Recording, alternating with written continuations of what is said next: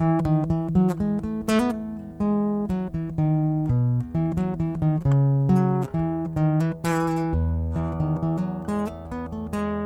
my brothers and sisters in Christ. How are you today? Welcome to St. Mark Bemidji's podcast, the podcast that won't make you fat, no matter how many times you listen to it. If you like what you're listening to right now, you can subscribe to it on your phone or your computer and listen to us four times every week. If you're watching our YouTube video podcast, you can also click the little bell and be notified the moment a new podcast is published. And you can share it with a friend. If you look at the podcast description on the app that you're using right now, in every episode, there's a share link for you to email or text to a friend. The link is the very first thing in the show notes. Let me know if it isn't at john.kirk at stmarksbemidji.org. Today, we take a listen about the wedding at Cana. It's recorded in the Gospel as recorded by John in chapter 2. Many people focus on the miracle that happens just a few verses later, and it truly is amazing. But the background, why it's significant that Jesus is recorded at a wedding, is equally as important. I hope you enjoy this devotional. I found it quite thought provoking. So while I keep this little kid from putting his finger in the wedding cake, I'll let you ponder today's devotion. In the name of the Father, the Son, and the Holy Spirit. Amen. The gospel for Sunday was the wedding at Cana, city of Galilee.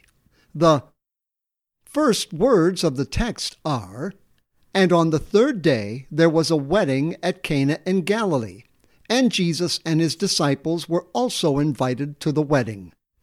This is my text. In the name of Jesus, Amen. According to John's Gospel paralleling the early chapters of Genesis, following creation of man and woman was their marriage. It is therefore to be expected that Jesus would begin his ministry as the bridegroom at a wedding, the wedding at Cana. The wedding motif is strong in the Old Testament.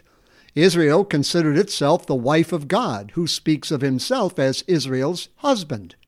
In Genesis 2, God spoke to our first parents and taught them about marriage, what it entailed, what a privilege it was.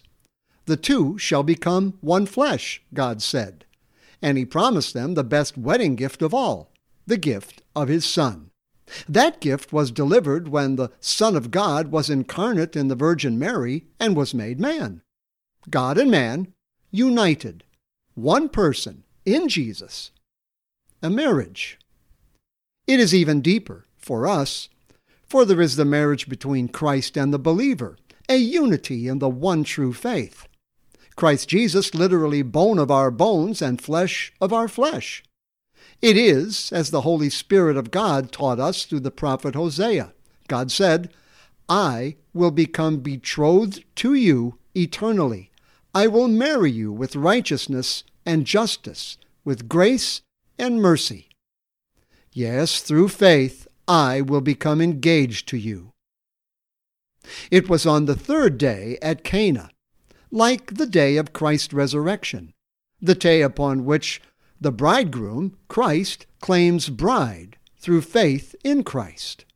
For all his works, all his teaching and miracles, all his suffering, his death for his bride, all has the purpose of making us spiritual bride forever. For if Christ is not raised, our faith is in vain and we are still in our sins. But we are not. We are forgiven for all of our sins. We are his holy bride.